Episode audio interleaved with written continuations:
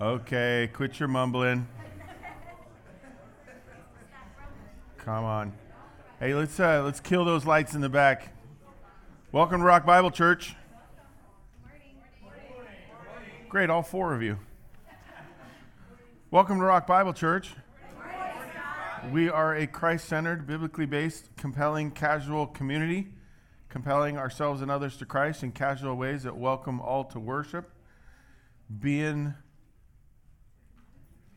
a community that serves the greater community. How great of a community do we serve? Like global, international? Okay, good, because we're hosting the Global International Missions Rally. You are. Rock Bible Church, we're the host site this year. 19th annual.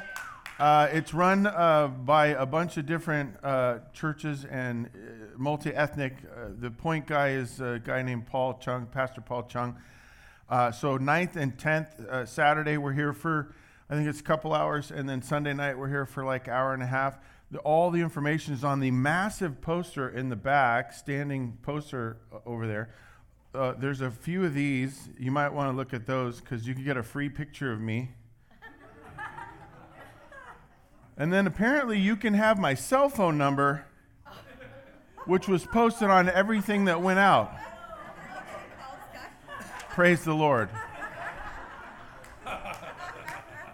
So, all joking aside, and in all seriousness, prayer, speakers, panel discussion. There's even a Christian dance team, an ethnic Christian dance. I don't even know what that is, so I'm going to come just to see what that is. So the head of the Southern Baptist Convention will be here speaking. It's a pretty big deal. Speakers are here? Yeah, everything's here. It's live on this stage. Todo están aquí, right? It's free. There'll be food, and you'll definitely see some things you've never seen before, and that's great. And no, I'm not going to dance. No, we're moving on. All right. Yeah, no, I shouldn't. All right, let's get ready for the sermon.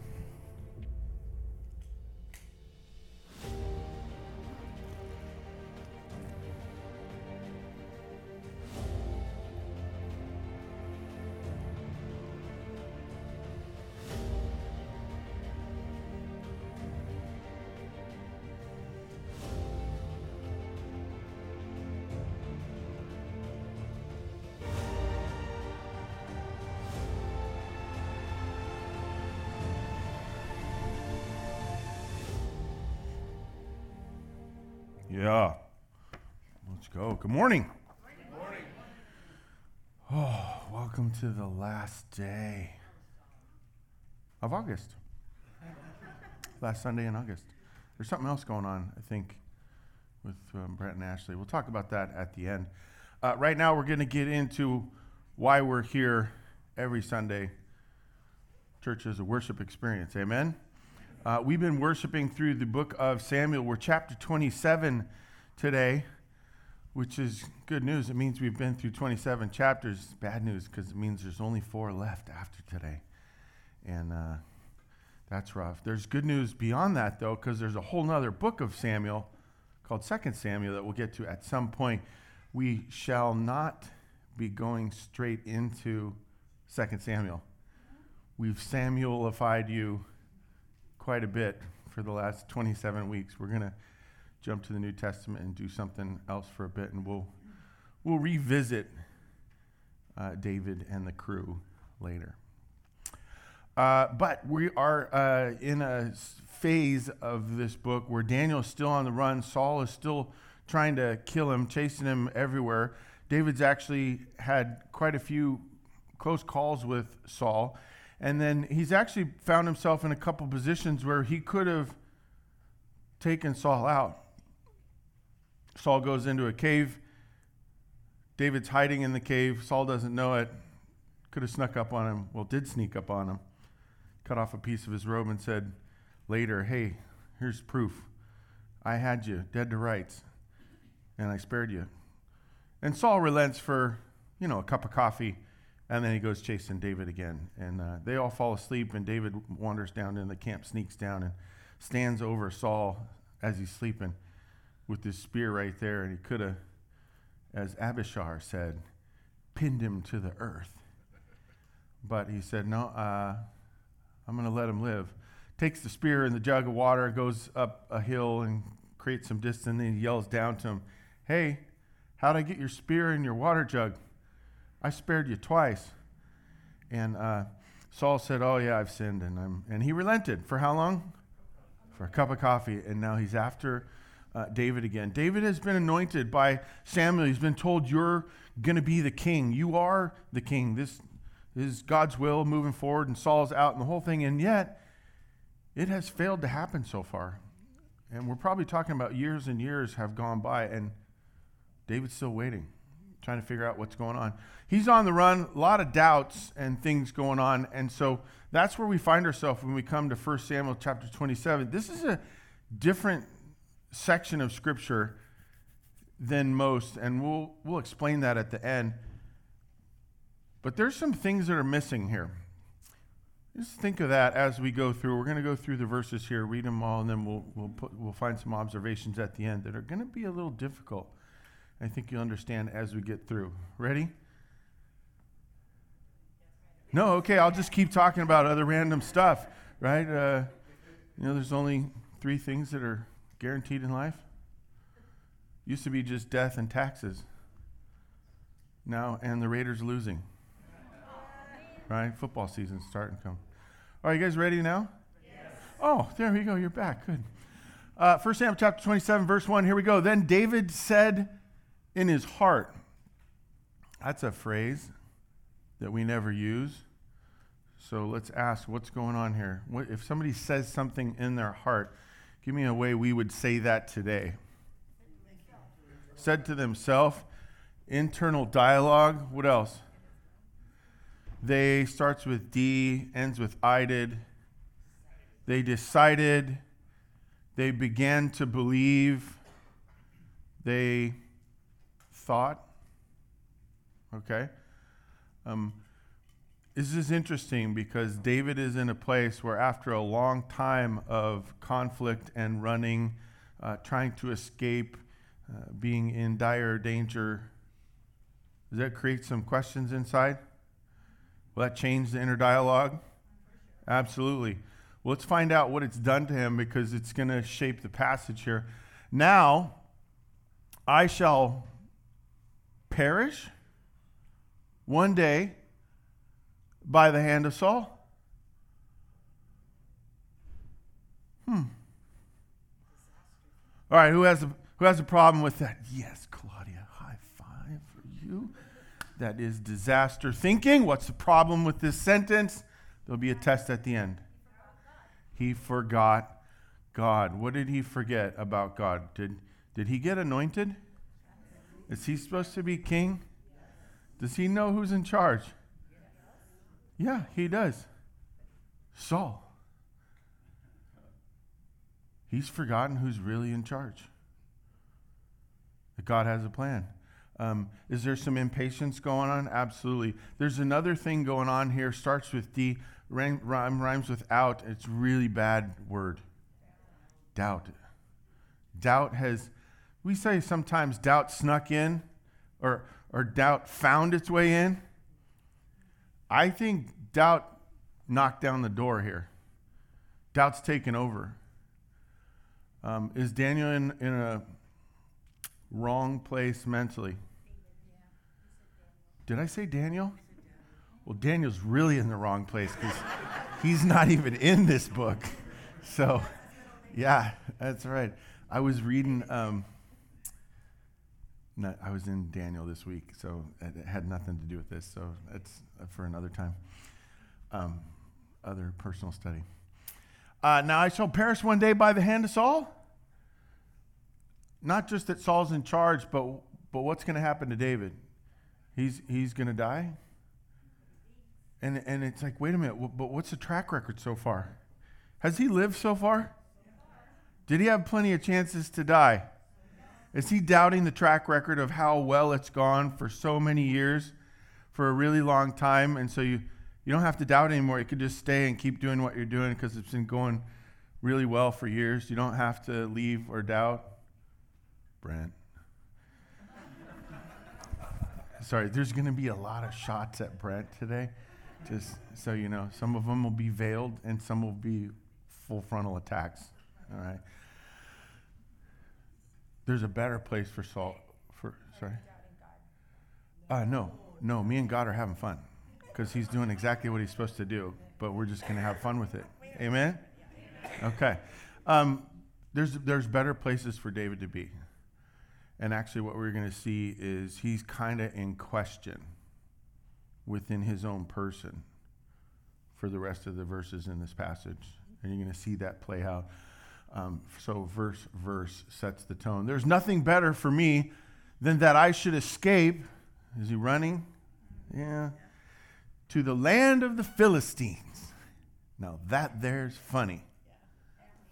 Why is that funny? There's all kinds of places he could escape to. He chooses the Philistines, and that's funny because David has a track record with the Philistines, right? They had a champion that he felled, right? He took out Goliath. Goliath was the champion of the Philistines. You think you're going to do better there than you would if you stayed in your own country with your own people? So far, God's kept you alive. Yeah. You ever find yourself in a bad place and you make up for it by generating even worse thinking? I should try this again. I smashed my thumb the first 3 times, but I should do it one more time just to make sure, right? This is kind of what's going on with him. Then Saul will despair. Saul will forget me. Saul will stop seeking me any longer within the borders of Israel, and I shall escape out of his hand. He's looking twice now, use the word, right? What's he looking to do? He's trying to get out. God has things for you. It's good to make sure you're actively trying to engage those things, pursue those things, carefully approach those things, rather than run from them or escape from them. Now, there are times when you need to run, you need to flee, okay? We find that in Scripture too. But isn't that the battle, the discernment of when should I run and when should I stand my ground, and right? So this chapter's difficult because it's hard to say, is David doing the right thing or the wrong thing, or is it just middle ground? It's tough. Let's see how he handles it. So David rose, verse 2, went over, he and the 600 men who were with him, to Achish, son of Maok, king of Gath. David lived with Achish of Gath and his men, every man with his household, and David with his 2 wives, Ahinoam of Jezreel and Abigail of Carmel, Nabal's widow. And when it was told Saul that David had fled to Gath, he no longer sought him. Did it work? Hey, it worked. Good news. All right, let's throw a party. You found a way to escape your land and your people and God's plan, and God let it work. Ooh. It worked, but was it supposed to? You got to be careful what you ask for because it just might happen. Anybody grow up with that phrase? Yeah, my dad used that one on me all the time. Careful what you ask for, you just might get it. You know, I've found that to be true in our relationship with the Lord. Have you found that to be true? Hey, God, I want kids. Careful what you ask for. Hey, I want a church. Careful what you ask for. Right? He asked for something and it doesn't work out. David said to Achish, if I found favor in your eyes, let a place be given me in one of the country towns, put me somewhere just outside of town that I may dwell there. For why should your servant dwell in the royal city with you? I probably shouldn't hang out with here. I'm a foreigner and I got all these men and it's an army. It'd probably be better if you just gave me my own land outside of town, right? David's into real estate now, I guess, right? And watch, it works out for him. So that day, Achish gave him Ziklag. Therefore, Ziklag has belonged to the kings of Judah to this day. Well, that worked out. Sort of. Now he's got property. And the number of the days that David lived in the country of the Philistines was 1 year and 4 months. Ooh. That's what we call a random sentence in Scripture. Why do we need to know that? Because he was well established in that area. He's well established here. He used to be well established where? And now he's been gone for a long time. How long can you run or escape or avoid God's plan, God's truth, God's servants trying to engage with you? You can do it for a long time. And then you blink and realize, oh, I missed church for 4 weeks. Whatever it is. It's dangerous because we can get into a pattern. Or, the other way you say it, you always get into a pattern, so pick your pattern, right? That might be your Sunday service extra right there. Not a fill-in, but it could be. You always get a pattern. You always get into a pattern. Pick your pattern. What pattern do you want to be in, right? Is David in a pattern? He is. So far, we're void of who? Now, we haven't heard from him or about him or talked to him yet. Verse 8, now David and his men went up and made raids against the Geshurites and the Gerzites. Well, of course. All those G countries are bad. Went against the Geshurites and the Gerzites and the Amalekites, the termites, and the rainbowkites. These were the inhabitants of the land from old, as far as Shur, to the land of Egypt. This is a reference to when they were trying to leave Egypt. These were the countries that attacked them and fought with them as they were trying to do God's exodus. And so this is probably some kind of statement as to them, God having revenge on them a little bit. They'll spend no more time on it, as you'll see. But David would strike, verse 19, the land and would leave neither man nor woman alive, but would take away the sheep, the oxen, the donkeys, the camels, the garments, even the clothes, and come back to Achish. That's the leader in the Philistines. When Achish asked, hey, where you been raiding? So you're coming back with all this stuff, right? What's Achish's question about? Are you attacking people around us? Not really, but kind of. Watch his answer. David would say, does that sound like he's about to tell the truth? Nope. It almost sets up that he's going to, little white lie, right? David would say, against the Negev of Judah. Now, has he been attacking Judah? No, it's just not a white lie at all, is it? It's full-blown. Lie with all the colors in it. Against the Negev of the Jerahmeelites, and against the Negev of the Kenites, and the Barbieites. David would leave neither man nor woman alive to bring news to Gath, thinking lest they should tell about us and say, so David has done. If we leave witnesses, then there'll be witnesses, and we'll find out what he's really up to. Is he killing a lot of people? Do you remember, like, just a couple passages ago, Abigail said, hey, Dave, what are you doing? You put blood on your hands. Why are you doing this kind of stuff? And he had to repent, and she lives because of it, and Nabal doesn't do so well.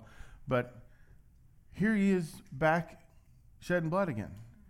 And it's weird because the Scripture doesn't really qualify this too much. But such was his custom all the while he lived in the country of the Philistines. There's almost like, when you're in Judah, you're doing all the right things. When you're outside of Judah and you're Anywhere else, we're in the wrong place, and so you're probably doing wrong things. That's the sense of Scripture most often. And that's, I think, what we're supposed to take from this.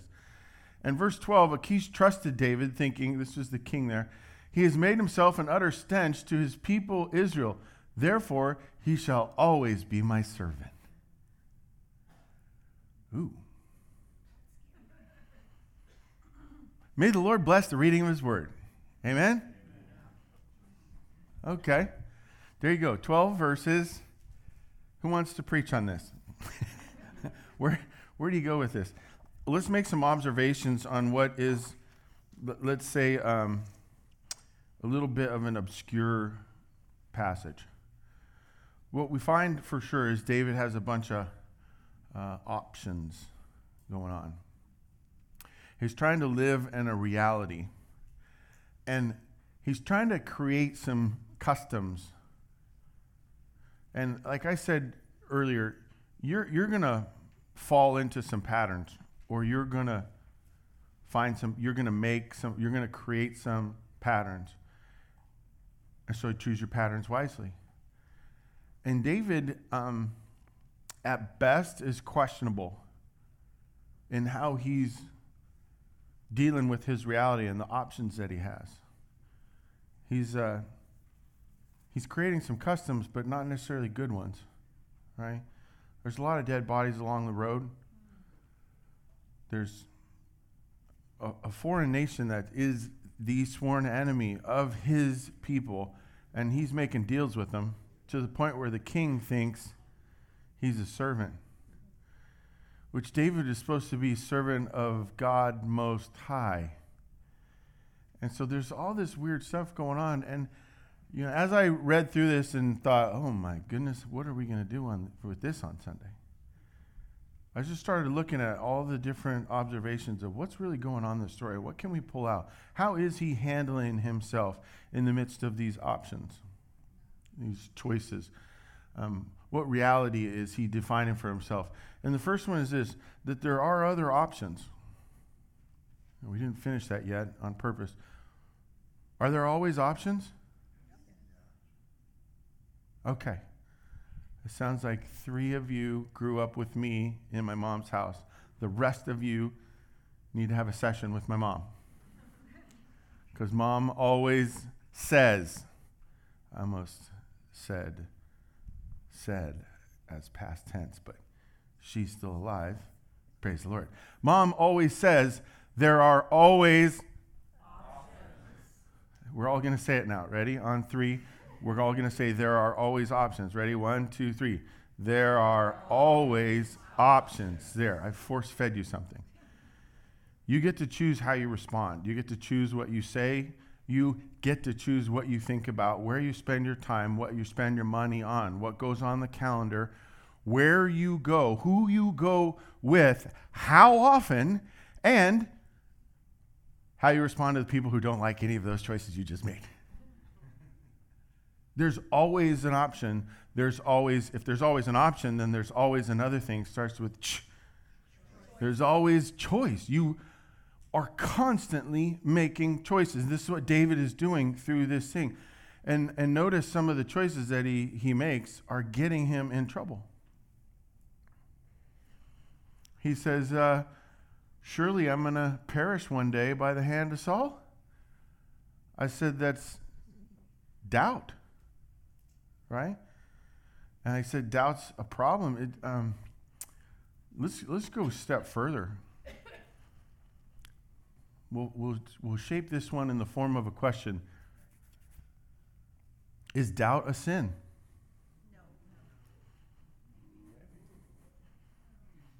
No. All those people that just like bolted out the answer, they're like, wait a minute. Right? All the people who just kept their mouths shut, they're like, I'm glad I didn't say anything, right? When you're doubting, what are you ultimately doubting?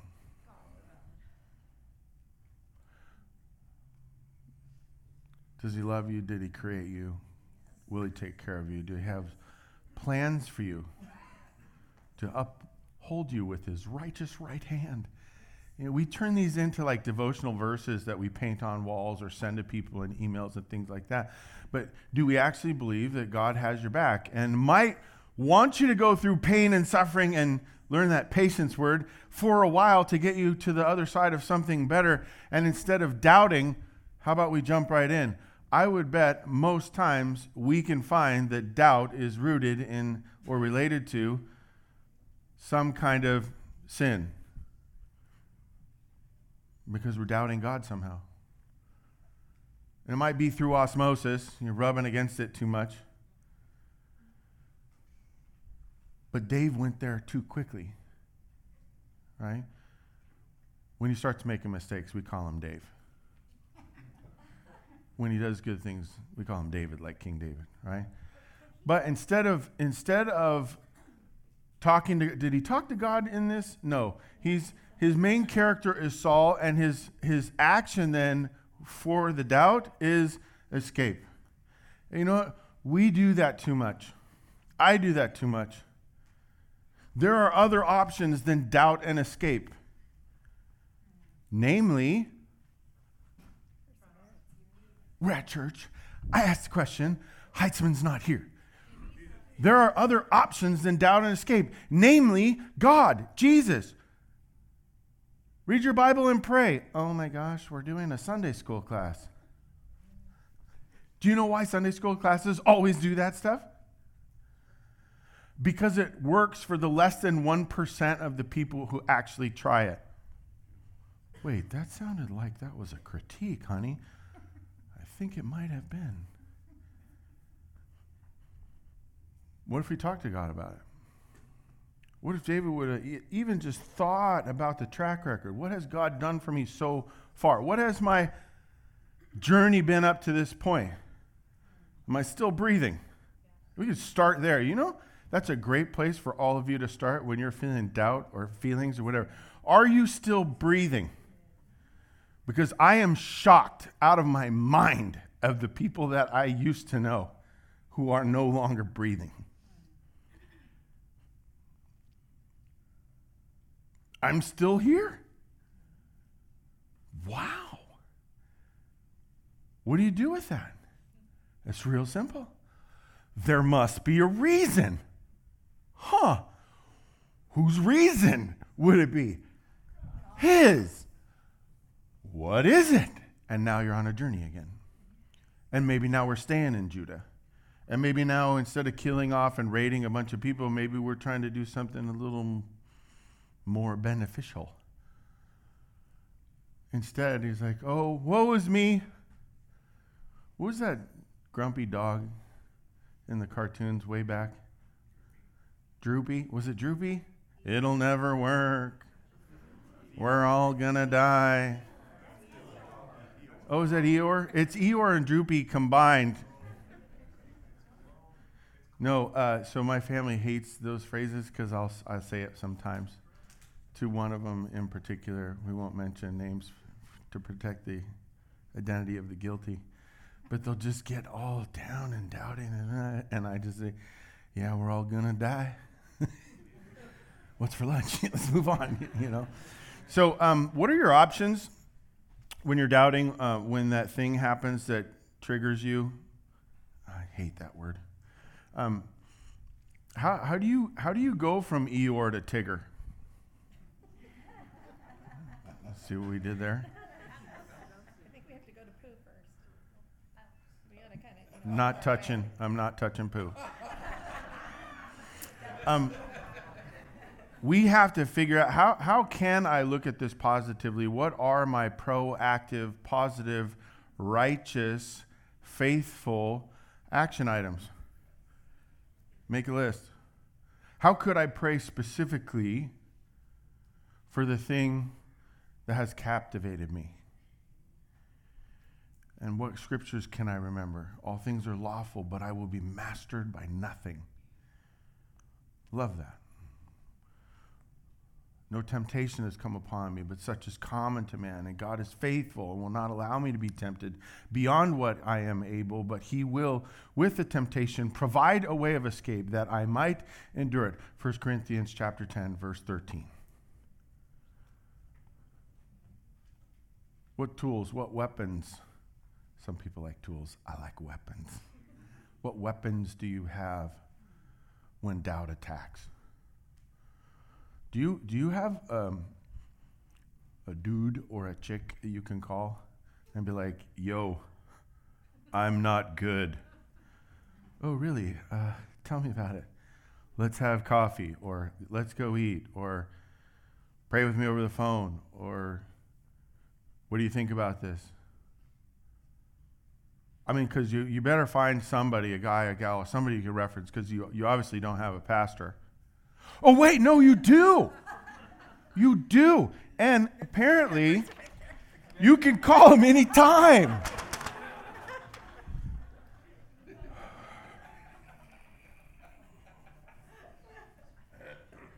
Just for a little housekeeping, I do want everybody in the church to have my cell phone number. Period. Just not everybody in the world. Just not the global audience. All right. So first one is when you think you're out of options, you start daydreaming, getting creative, use your imagination, or get help doing any of the above. All right. Sound good? Sound good? Well, one of your options say yes right now. Okay, okay, there we go. Number two, where are you finding favor? David does something well in this story. He finds a way to find favor. Now, maybe questionable methods, but who's his audience? This king in Philistia, of the Philistines, and he finds a way to find favor with him. No matter what, you can be in a good mood and you can be nice to the person in front of you. You're checking out. You're on the phone with customer service and you actually get a person, not a machine. You don't have to be nice to the machine, by the way. But it might be good practice being nice to the machine for when somebody gets on the phone and you can, how do I be favorable? How am I a blessing? Right? Because he finds favor, and finding favor also builds trust. You know what you're doing when you do that? Even if you're in the wrong place, in the wrong country, doing the wrong thing, you are on a slow path back to heart of God. You're in the wrong place, but you're getting back to his character, right? Does God want to favor people, bless? Does he care about people? Yeah, absolutely. And does he want us to trust? Right? What's the other word for it? It starts with F. Faith. He wants us to have faith. In fact, he's given us a faith that's based in faith, right? Our relationship with God is based on some fact, but mostly he leaves mystery. There's no written out equation or book of 1,400 chapters on how every moment of everything in your life is supposed to go. It doesn't tell you how many kids you're going to have or how long they'll live. Right? At some point, we got to have some faith. We got to figure out how to build. Can we put trust up there? Ding! Because this helps us see things the way God sees them. Because when you get back to the heart of God, when you get back to the character of God, you start to evaluate based on different things. What's he using to evaluate? I'm in danger. Saul doesn't like me. I could be safer in Philistia, even though I killed Goliath. I mean, he's using faulty, irrational thinking. Well, how do you get back to rational? Fruits of the Spirit, think like God, act like God. What would Jesus do? All of those kind of things. You've got to start a new cycle. I believe we called it earlier in the lesson, a pattern. You have to pick your pattern and figure out, how am I going to create a new custom in my current reality? All right, so you see, now we know where the title came from. But we see that at least twice talks about finding favor and building trust, verses 5 and verses 12. And then lastly, where's God? I'm reading through this story, and I got to talk to people about God on Sunday. Where's God in this passage? Where's God in your life? Oops, that didn't go where we wanted it to go. When God is void of the passage, really, God is void of David's life right now. Has he mentioned the priest or the prophet? No. He's talked about in other passages. He tells the guy, hey, go get the ephod. We're going to reference God right now. Hey, God, should I go down or should I stay? Should I do? There's none of that in here.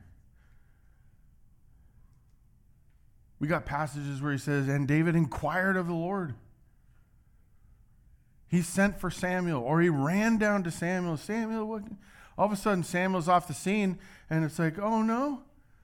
Samuel's gone. My representation of what I thought God was in my life has changed, and therefore he must be gone. Or I'm guessing, rather than him making a conscious decision that God's gone, he's just gotten into a different pattern of, you know, I don't need to. Where's all our church attenders pre-COVID? They can watch online, stop going to church. They can, you know, kind of do their own thing. I can order my stuff on Amazon. I can sit at my house. I can be isolated. And all of a sudden we start coming out of it, and they wonder why they're not doing well, and they're struggling, and they're depressed, or you're struggling at work or whatever. It's like, hey, how about you re-engage? Get out of that pattern of where's God? This is a great question to have an answer for. What do you mean, Scott? What do you mean having a question for where is God?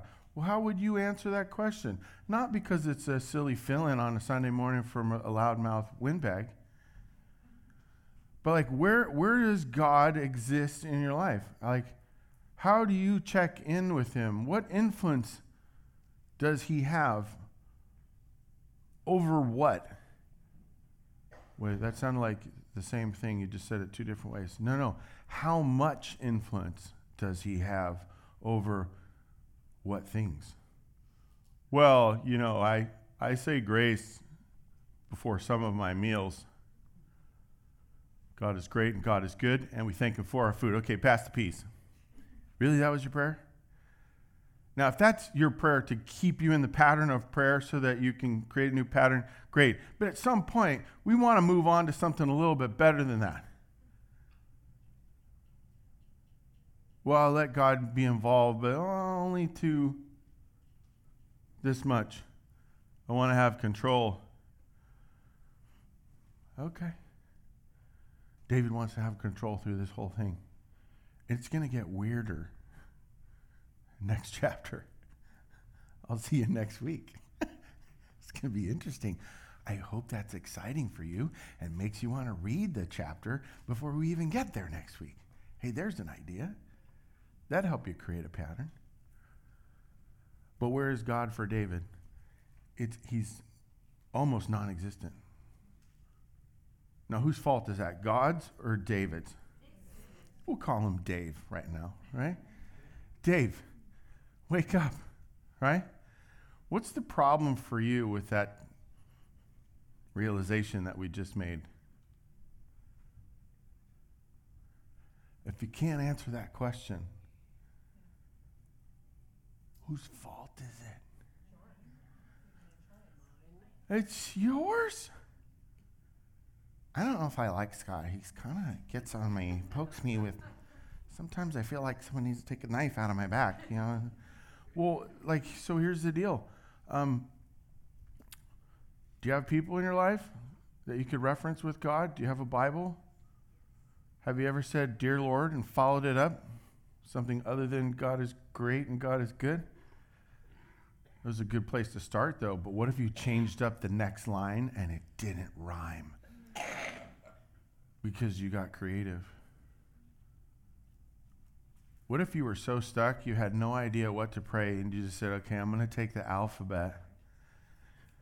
What could I pray about? starts with the letter A. Feel antagonistic right now, God. Is that a good prayer? Yeah. Okay, sweet. B. God, you really need to help Berglund. He's a mess. All right. C. I need to confess. D. I've had some doubts. E. Everything in my life is going poorly, God, right? That's a good prayer. Why? Because you said you're not connecting with God. I say you're finally talking. We got to find ways to be able to answer that question, right? I thought it would be kind of snarky to put verse any question mark. Can you find a reference to God in there anywhere? They're all dark references. You're making friends with his enemies. You're swearing allegiance to a foreign king. You're putting your trust in wrong places. Do we do that with politics? Oh, sure do. Do you do that with relationships? Yeah. Do you know what we do it with too? I meet with people and they're freaked out about money. I'm like, I have the solution. Move to Florida, you'll be fine.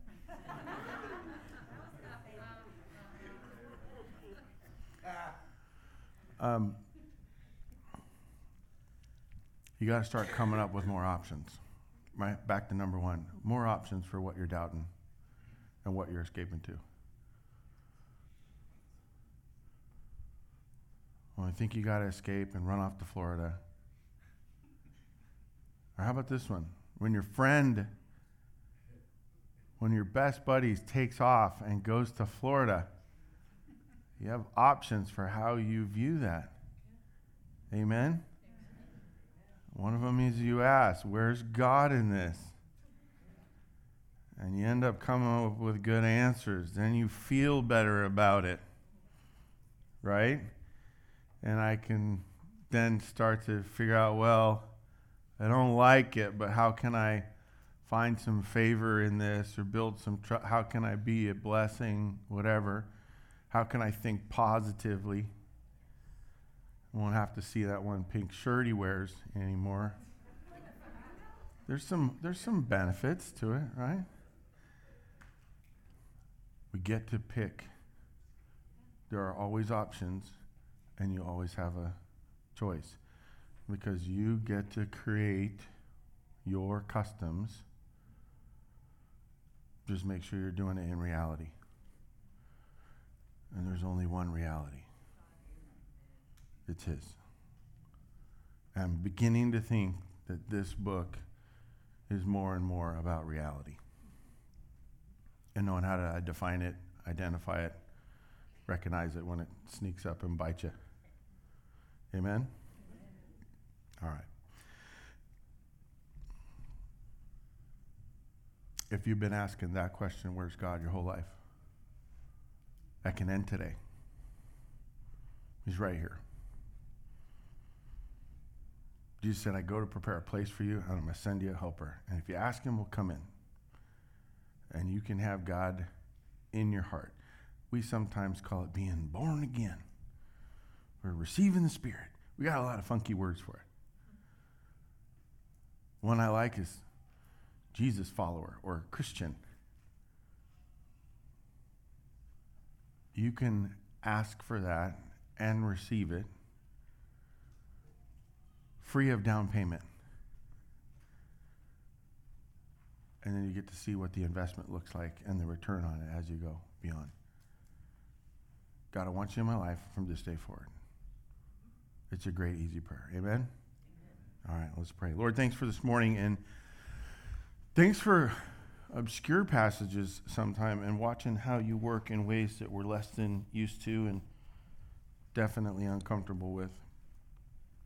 I pray, Lord, you'd help us to be in the practice of engaging with you, asking you questions, getting around people that do.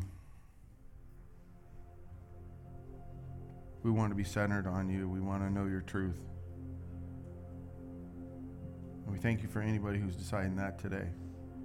Pray for those who are already Christians, but they have options or things they've been doubting, and they're doing a little work. Lord, I pray you would do that work with them. Give them specific answers, ways that they can approach it coming out of this room today. May you guide them and guide us all. Pray, Lord, for this offering that we're about to receive. Pray you would guide it as well.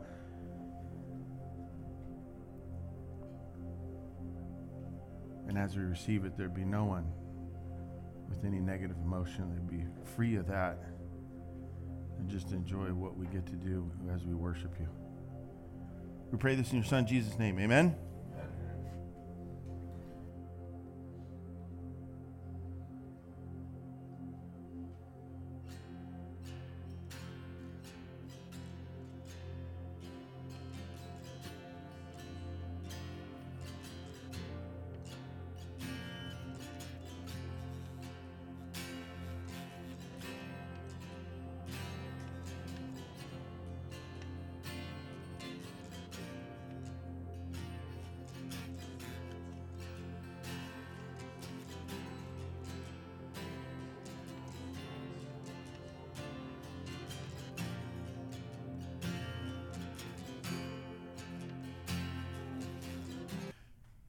May you create a custom in his reality. Amen? That's not in Florida.